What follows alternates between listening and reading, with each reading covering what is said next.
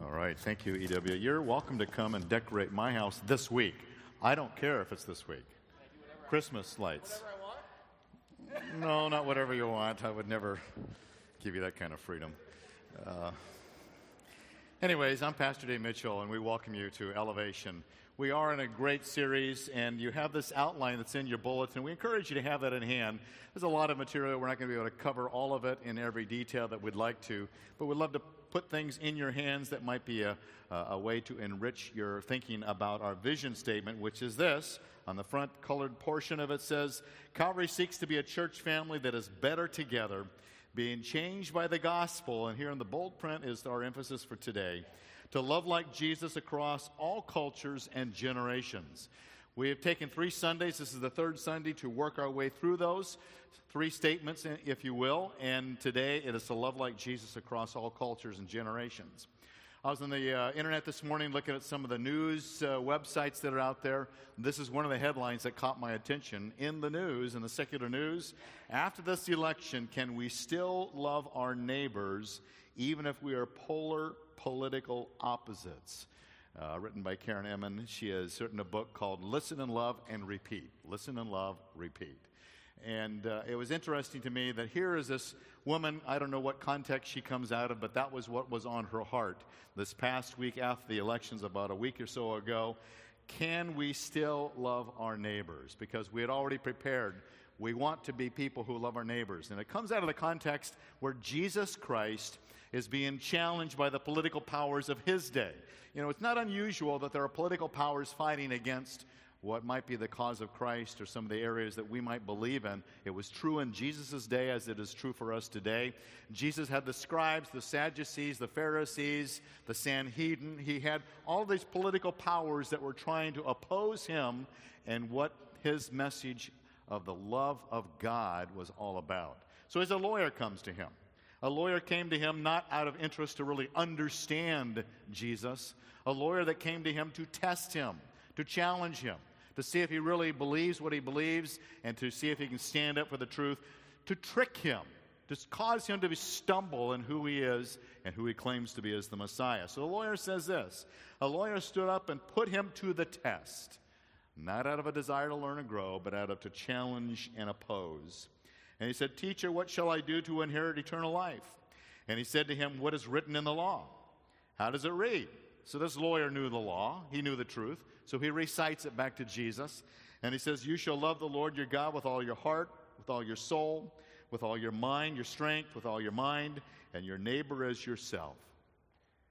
And he said to him, Jesus said, You've answered correctly. Do this, you'll live. You're right on. It's interesting that the lawyer, his problem was not that he didn't know the truth, his problem is that he didn't want to live the truth. And this morning we're going to emphasize living the truth that we should love God, but most importantly, our emphasis today is to love our neighbor as ourselves. To love across, love like Jesus across all cultures and generations. It's not easy. When Jesus was gathered together hours before his death on the cross, hours before he was whipped to a bloody mess, Jesus sat down with all of his disciples, and that would include Judas Iscariot, who then betrayed him. And Jesus said this A new commandment I give to you that you love one another, even as I have loved you, that you also love one another. By this will all men know that you are my disciples if you have love for one another.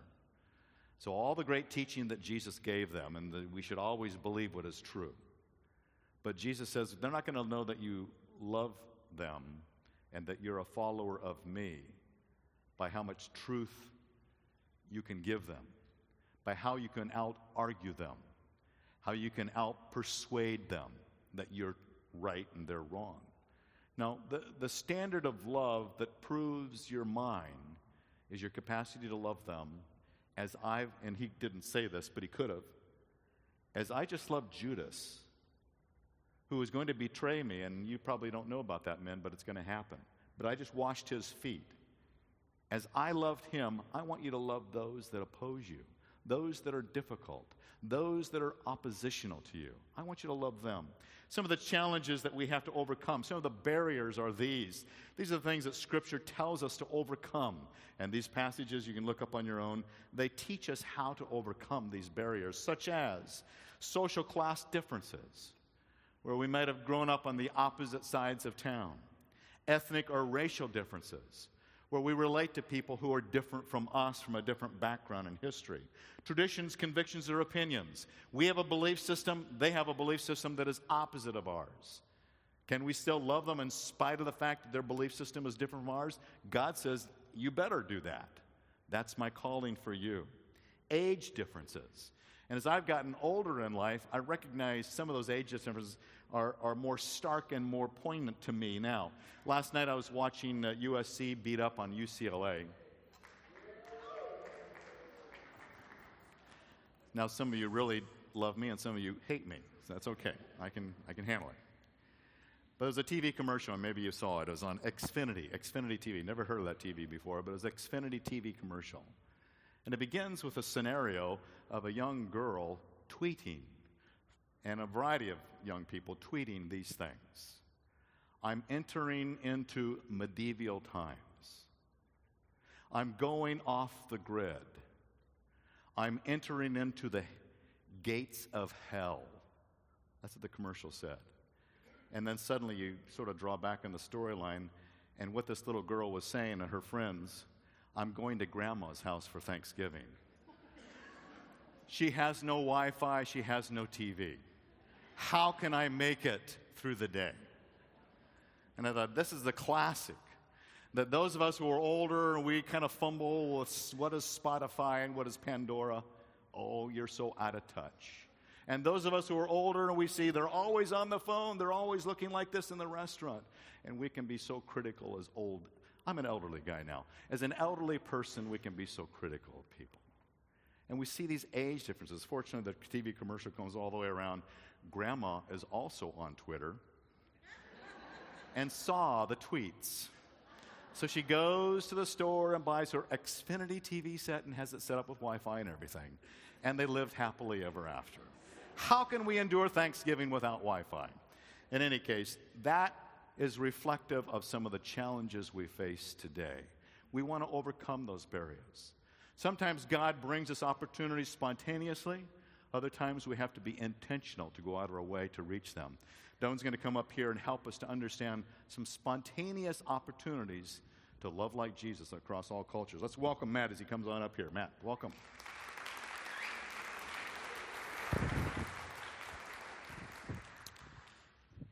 Yeah, you heard Luke chapter 10 quoted, those first few verses 25, 26, 27.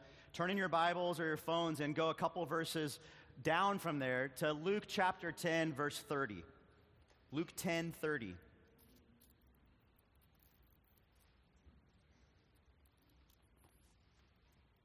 Matthew, Mark, Luke, John, Acts, Romans. Luke 10, 30. This is what it says. Reading from the NASB version. Jesus replied and said, A man was going down from Jerusalem to Jericho if you've ever kind of been around that geography, Jerusalem to Jericho, it's about a 3,000 foot elevation drop. So Jesus, he tells this story. So this guy's journeying down, and he fell among robbers, and they stripped him and beat him and went away, leaving him half dead.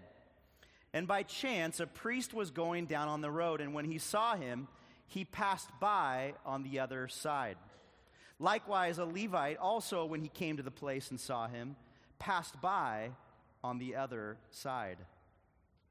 But a Samaritan who was on a journey came upon him, and when he saw him, he felt, what's your Bible say? Compassion or mercy.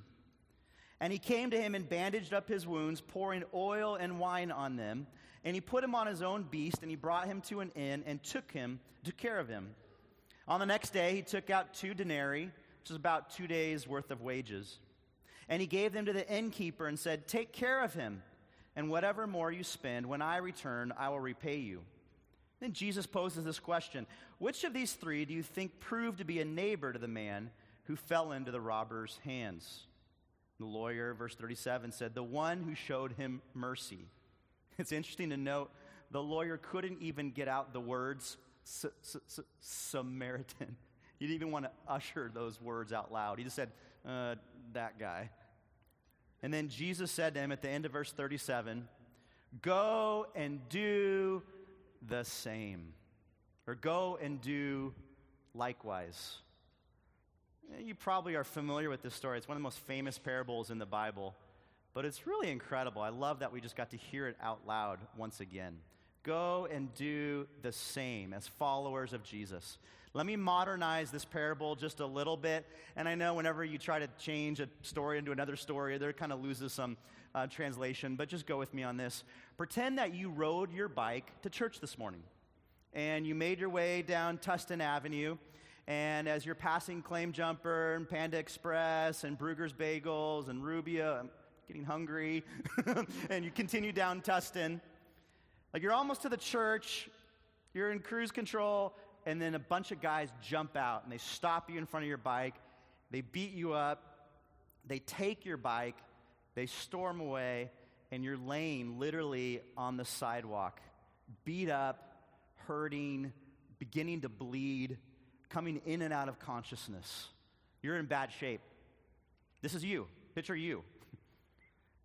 And then you see your beloved, wonderful senior pastor of the church that you love and attend, David Mitchell.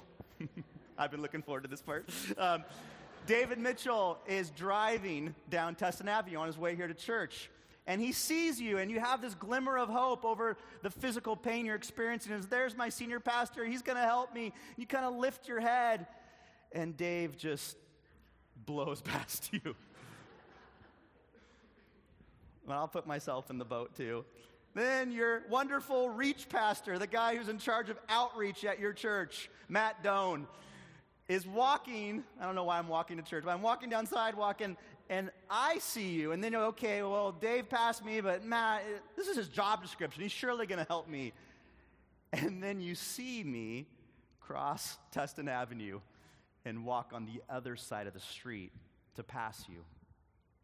What would you be feeling and experiencing at that moment? And then you begin to hear wheels clicking on the sidewalk, and you kind of make out in your pain that it's a shopping cart and you look up, and it's that homeless guy that you see over near the off ramp to your house. The guy who's holding the sign, the guy that you're suspicious, because you once watched a documentary how those guys holding signs make $75,000 a year. And that guy rolls up to you in his cart and he bends down and he takes a towel from his cart and begins to wipe the blood around you. And he slowly lifts you up and he takes some water and gives you water. And and then he slowly, when you're ready, picks you up. And you put your arm around him, and he walks you across the street when it's safe to Western Medical or Global Regional Hospital across the street. and you walk into the ER, and he pulls out some money, and he tells the gal that's right there at the front window, he says, Hey, this is the last money from my disability check for the month. Whatever copay this guy has, or whatever it takes for him, will you take this? as first payment to allow him to enter your ER. I'll be back tonight to see if he's okay.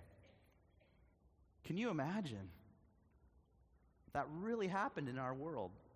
Can you imagine the whole ER talking? You got, you got to hear this story. this guy came in, he was really bad shape, and guess who brought him in? And that's kind of the response of the lawyer and those that are hearing Jesus' story. This story would blow them away. It was a Samaritan, someone they hated, someone they would never want to have an interaction with. This is the hero of their story. I have this painting that a guy here at Calvary made. It's beautiful. It's the story of the Good Samaritan. I don't know if you can see this from where you're sitting, there's a glare or not.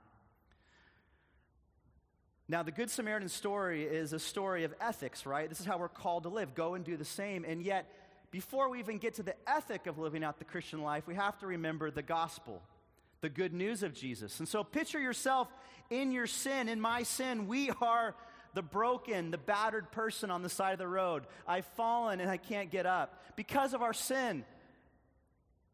As we face a holy God, there's nothing we can do. We're dead in our sins, the Bible says. And then Jesus enters our world. He lives the life that none of us can live. And he offers us, in our broken state, a cup of water. A cup, Jesus says, of living water. He restores our soul. He heals us from sin and brokenness. He makes us a new person. This is the story of the gospel. This is Jesus. This is us. And then, out of that story, we are called and commissioned as followers of Jesus to be good Samaritans, to look for and reach out to the broken and marginalized around us. Now, the story of the guy, the Good Samaritan, he wasn't planning to help anyone that day. It wasn't on his to do list. But then opportunity was presented for him and he took advantage of it. What type of opportunities do we have, and will we take advantage of responding in a similar fashion? So, as we are saved and made new, we become a good Samaritan, offering not eternal life to people, but a glimpse, an example of what Jesus can offer them. And then sometimes we're just the donkey off to the side. At least I feel like a donkey sometimes. So, this is our story. If you look in your notes, go to page two of your uh, booklet if you don't have it open yet. What do we learn about love as, as we can reflect on this story? Well, one, we, re, we see that love reaches out to those in need, those that are overlooked, the marginalized. We live in a culture, and I don't have to convince you of this, we live in a culture and society that pushes people out, that says, I don't have time for you. You're too inconvenient for me. I have more important things to do. As followers of Jesus, we can live countercultural by noticing those that no one else notices, by stopping for the opportunities that present themselves and responding to them when nine out of ten people would find a reason not to. It's a beautiful countercultural calling that we have as believers. And love recognizes opportunities like this to bless. We jump at them. Neighbor Good was amazing yesterday we said, you know what? We want to just be a place that reaches out to our neighbors and shows them unconditional love because we're doing life together. We live in the same geographical, geography, geographical area. My coffee's worn off. I got this email last night from someone that was served yesterday. It said, Hey, thank you so much for all that was given to me on my family today. My car was decked out as a Christmas tree with all sorts of little lights on my dashboard before I got here. Calvary is sending me home with no lights on my dashboard, warning lights, I mean. My car is vacuumed and washed, and while that was going on, we were handed brown bags of groceries. My son got a haircut, and my mom got her blood pressure taken. Words fail me, and I'm not used to taking in so much. Thank you, Calvary. Isn't that cool? That's what we get to be about as a church. But it's not always easy. It can be messy, it's uncomfortable, it's inconvenient, it can be costly. Can I just have a pastoral confession to you? Are you a safe group? Okay, some of you waved, nodded, so I'll take you, take you up on that. I'm the outreach pastor, so I should be leading the example of this. But I am still very much in progress when it comes to living out Jesus' words. Go and do the same. Friday night, we were setting up for yesterday, the neighborhood good. So Friday night, there were some of us setting up, and the night was ending. I was tired, and I was walking out to my car, ready to go home. And a homeless guy just came out here on the Wellington parking lot and said, Hey, um, do you have like a blanket or anything I can use? I'm really cold. I'm tired. It's 11 o'clock at night. I want to go home. And I thought about the fact that I had a nice, warm jacket on that I could give him. But you guys, pastoral confession, I just got that jacket two weeks ago, and I really like it. and I didn't want to give it to him. He needed something, and I didn't want to give him what I had. And I didn't. this is just super raw to you right now. I got in my warm car, and I drove home and sat in my warm house. We all, in a sense, have jackets we don't want to give up, huh? Things in our lives that, ooh, I don't know about that. that. Would make my life harder or more difficult or messy. And yet, Jesus says, go and do the same. But here's the encouraging part if you're a follower of Jesus, you have the Holy Spirit in you. I have the Holy Spirit in me to give us the power to love like Jesus when we don't feel like it, when it's not convenient, when it's super busy. We have the Holy Spirit inside of us, giving us the strength and power to live this life. So, a vision statement, a vision is somewhere where, hey, I'm not here yet, but I want to be there. And this is our vision for Calvary. Where honestly, none of us are here. I am not here yet. I am not loving every generation and culture like I am called to live. But I want to be there. And the power of the Spirit will give us the strength to do it. Are you in? this is what we're called to. Let me just, even in a moment, I'm going to have Dave come back up, but I just want to pray. Let the Spirit just lead you right now. So let's just pray for a second. Father, I thank you for the wonderful story of the Good Samaritan. Thank you for creativity and using stories to help speak into our lives. Father, forgive me and forgive us when we run into those spots where it's just too difficult. it's too messy, it's too crazy. I want my jacket. God, I pray in those moments your Holy Spirit would take over my life and take over our lives and give us the ability to live out this new vision, to literally reach across generations and cultures, to reach people who no one else is looking after. No one else even has us on their radar. God, make us different. We pray this in Christ's name. Amen.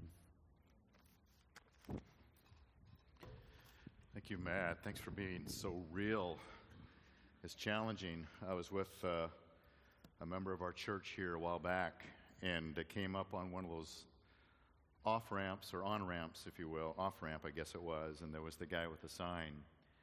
And uh, I always feel guilty when I sit there and I don't want to make eye contact with them. You know how it is? just kind of, ah, I should do something, but I don't feel like it because they're going to go buy some cigarettes with it or something like that or rationalize it. So I'm sitting with this guy who goes to our church, a real faithful, godly guy. And we pull up against this, the guy with the sign. Pulls out his wallet, gives him a $100 bill. And I just gagged. I thought, oh, how can you do that?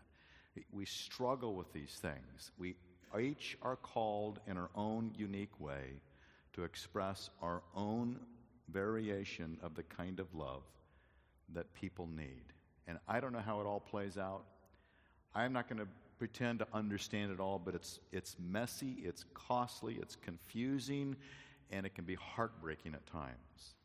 But I always maintain if I'm going to err on any side, I'm going to err on the side of grace. And I don't always do it, but at least philosophically, I want to grow.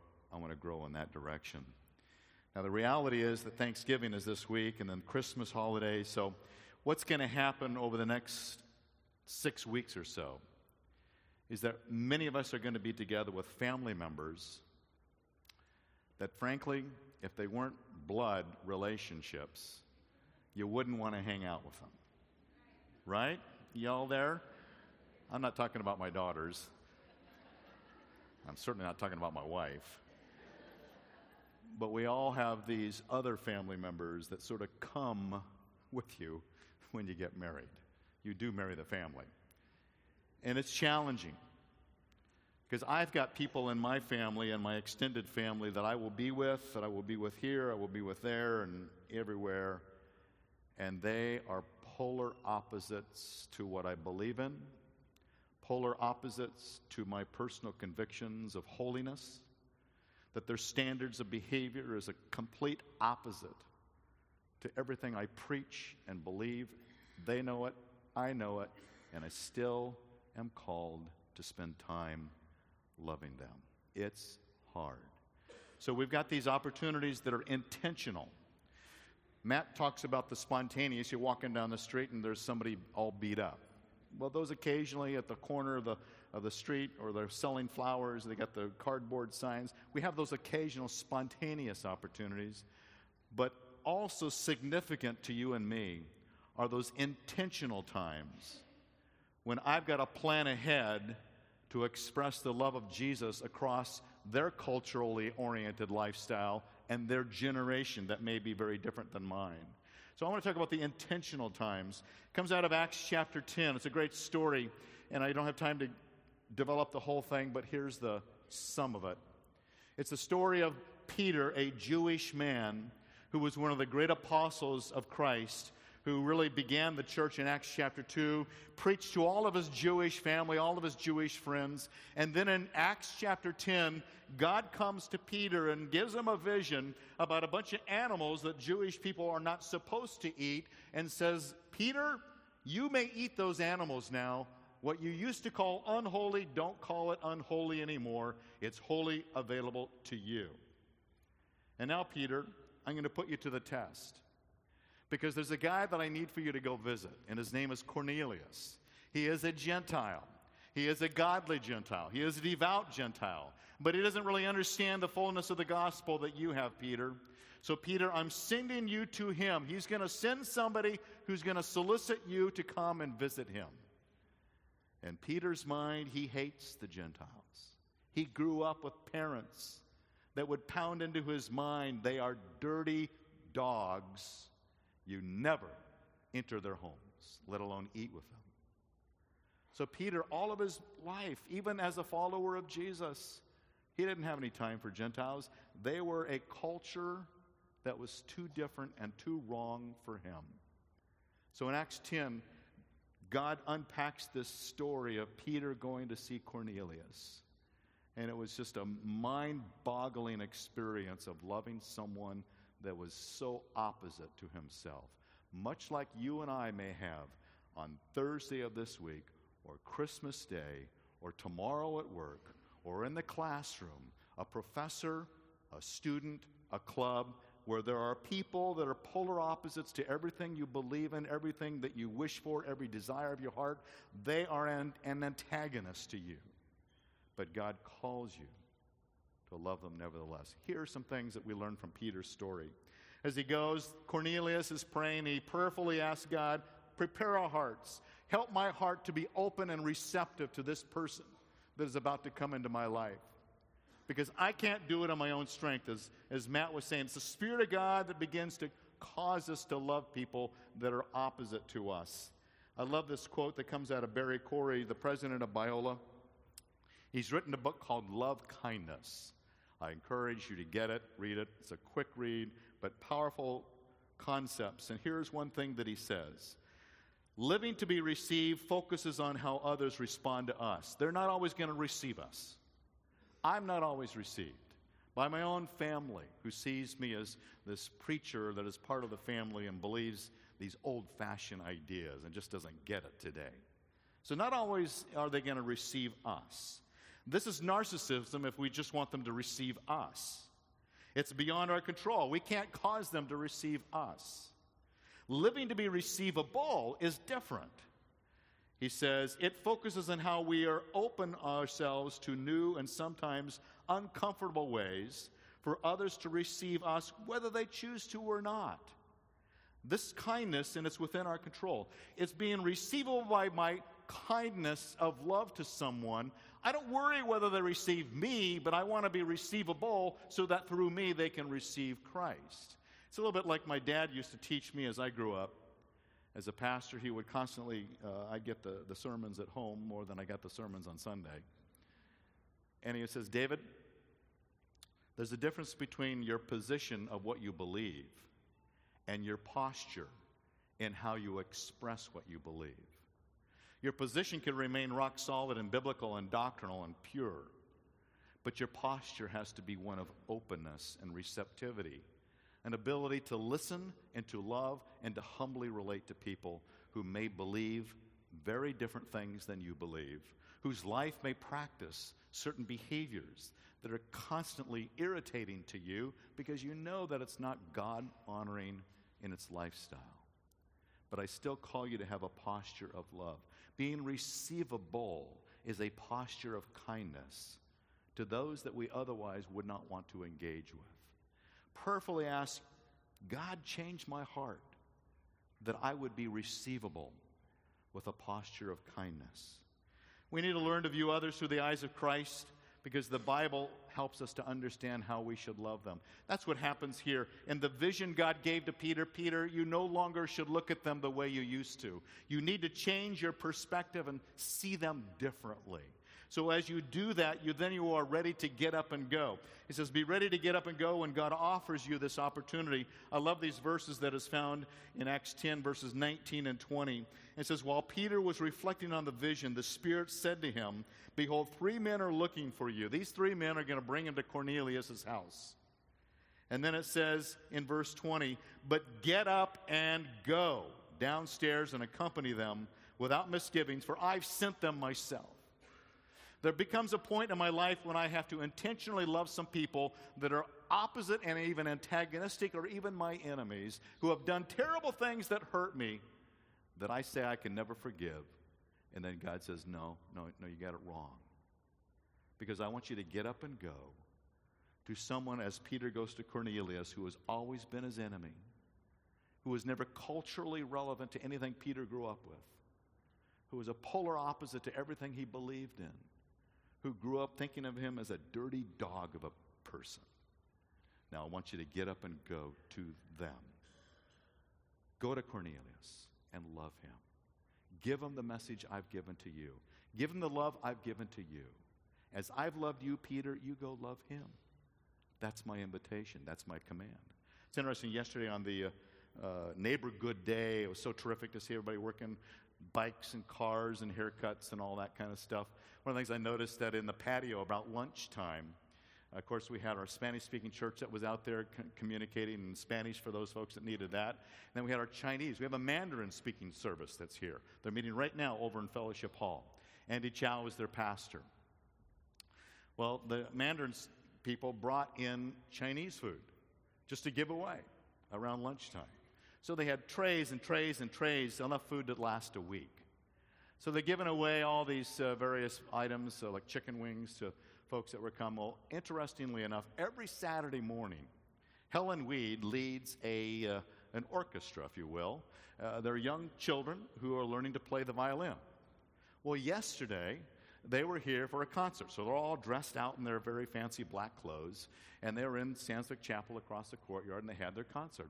Well, after the concert, they came out into the patio, and they saw Andy Chow and his Chinese congregation there with their Chinese food. And what's interesting to me is that most all of those who are part of that every Saturday concert and the Saturday yesterday are Chinese as well.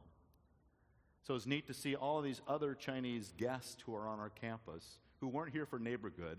They were simply here to watch their children play the violin.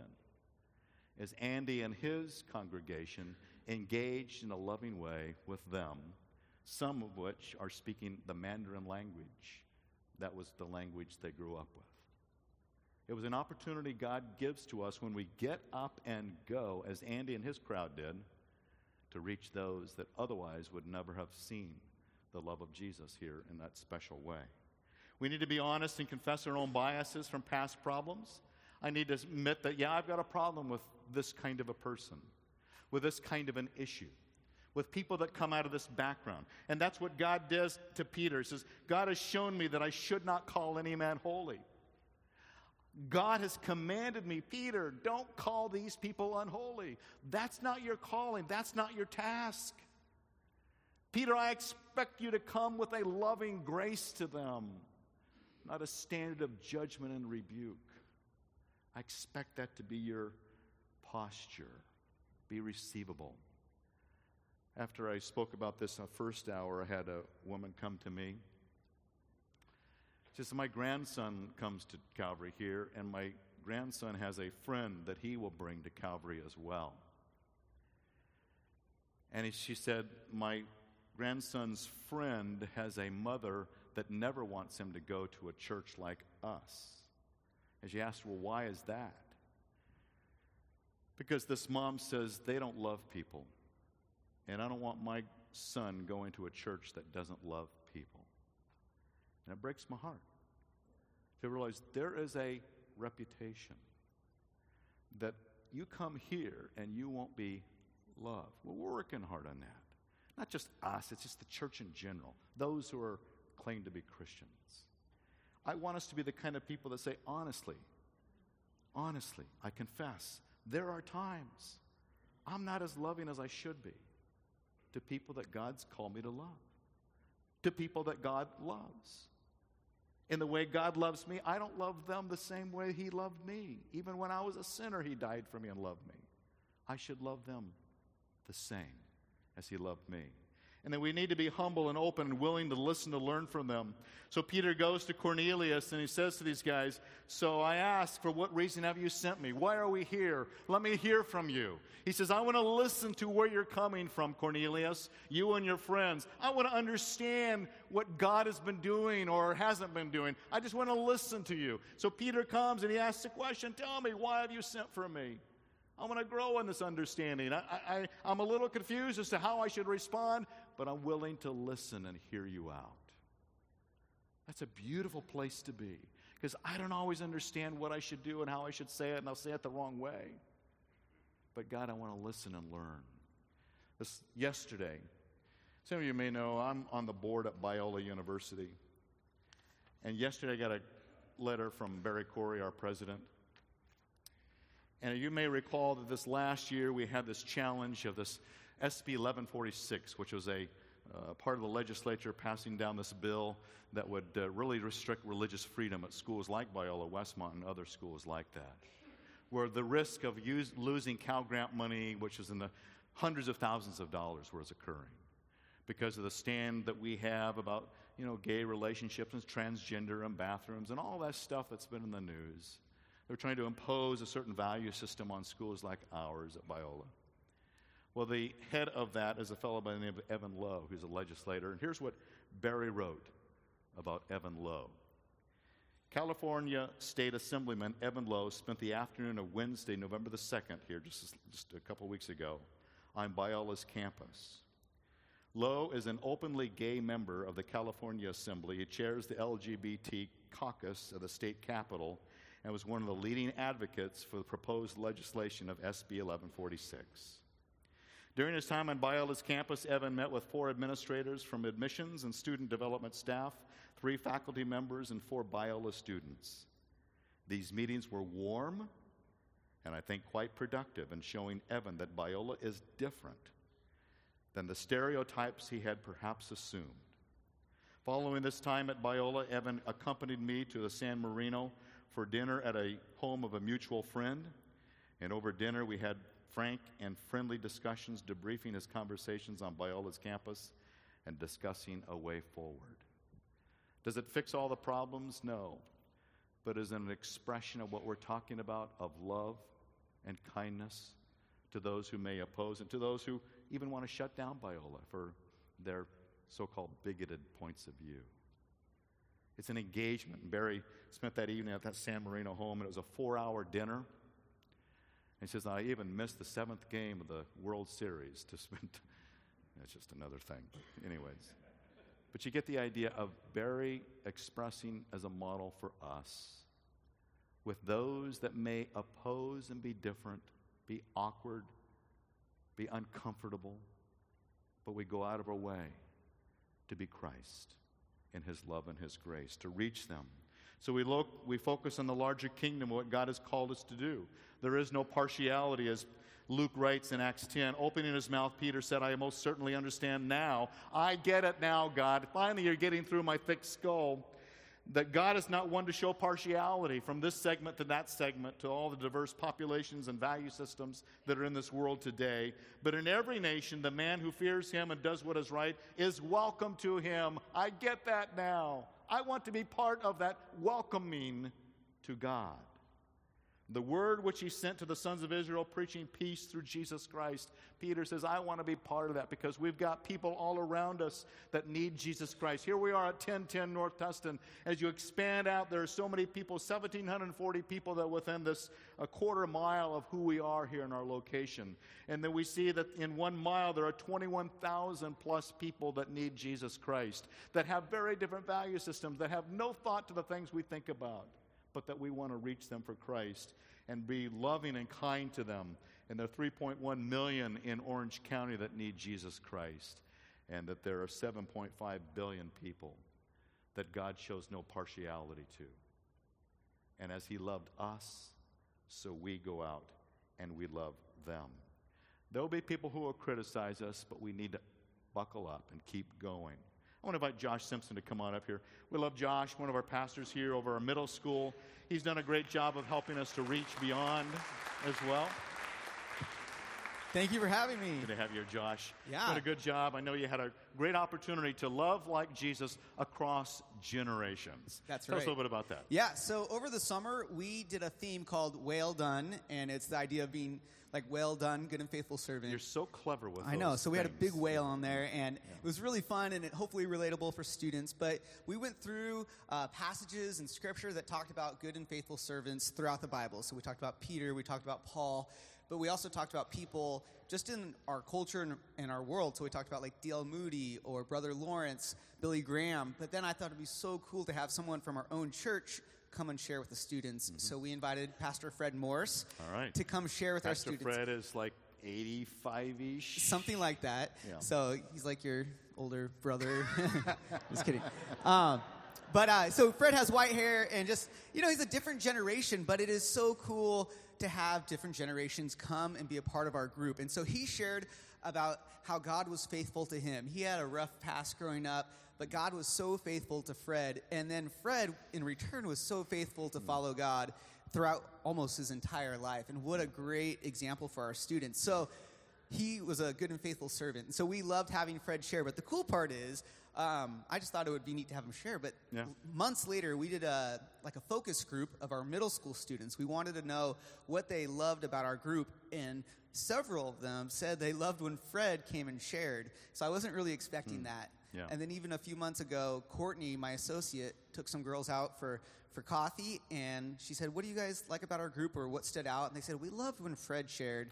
Um, they said they loved when Courtney and I teach, but they said it's so cool to have someone outside of our group come Yeah. and share, and they just felt really cared for. So I love that there's wisdom that comes from different generations. Absolutely. And you know, sometimes you think, "Oh, I don't relate if I don't fit in," but they loved having Fred come, Yeah. and that, that's not typical, but it was so cool. So Yeah. we, we're better together. You bridged across the generation We gap. did. And, the- Amen. and your students in during between hours. In between services, we wanted to care for our church, and it's easy for middle school to be isolated over in the underground. So Mm-hmm. we said, hey, let's serve donuts and coffee. So if you got here a little late, you missed out. I'm sorry. But we did have donut holes and coffee, and we had middle school, su- excuse me, middle school students serving um, the, Yeah. the congregation. It All was those just really people. cool. Yeah. All the old people. So Yeah, right. no, it was great. So I, we, we love being better together, and yeah, I think surprisingly, that's what students want. Mm-hmm. Yeah, That's, that's we what want we to need. bridge that. We Doesn't matter it. what age. Yeah. Thank you, Josh. You bet. Love Thank you. We appreciate all you do. Yeah. Is Fred teaching over there? We want to bridge that gap. We want to build a church family that loves across, regardless of the culture, the convictions, the opinions, traditions, orientation that you may have. We are called to love them, and regardless of your age, old, young, or in between, we are called to be a family that loves together. So we invite you to be part of that. We're gonna, I'm going to pray for in a moment, and then the band's going to come up here and lead us in a time of worship. But I want to invite you, even as we express our worship, we have the tables, the communion, the bread, and the cup. There are responses to this to say, Yes, I want Jesus. I want to remember Jesus, that He sacrificed His life for me. He loved me even when I was His enemy, but He still loved me. So the bread and the cup symbolizes that relationship of communion, of believing in Jesus Christ. And the offering are there, the buckets are there for you to give if you would like to do that. But one additional item we've got, we have the prayer points. We'd love to pray with you during this time. But we also have over here on the plastic wall over there, it's lit up.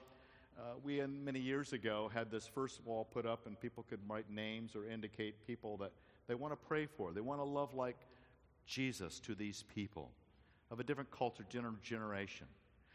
We have put, Ryan put up a couple of more over there, and we invite you to come up during this worship time and write down, maybe not the full name, we don't want to create any embarrassment for anyone, but maybe it's some indication of a first name, initial, or some way to say, yes, this is someone I want to be praying that God, you would open my heart to them.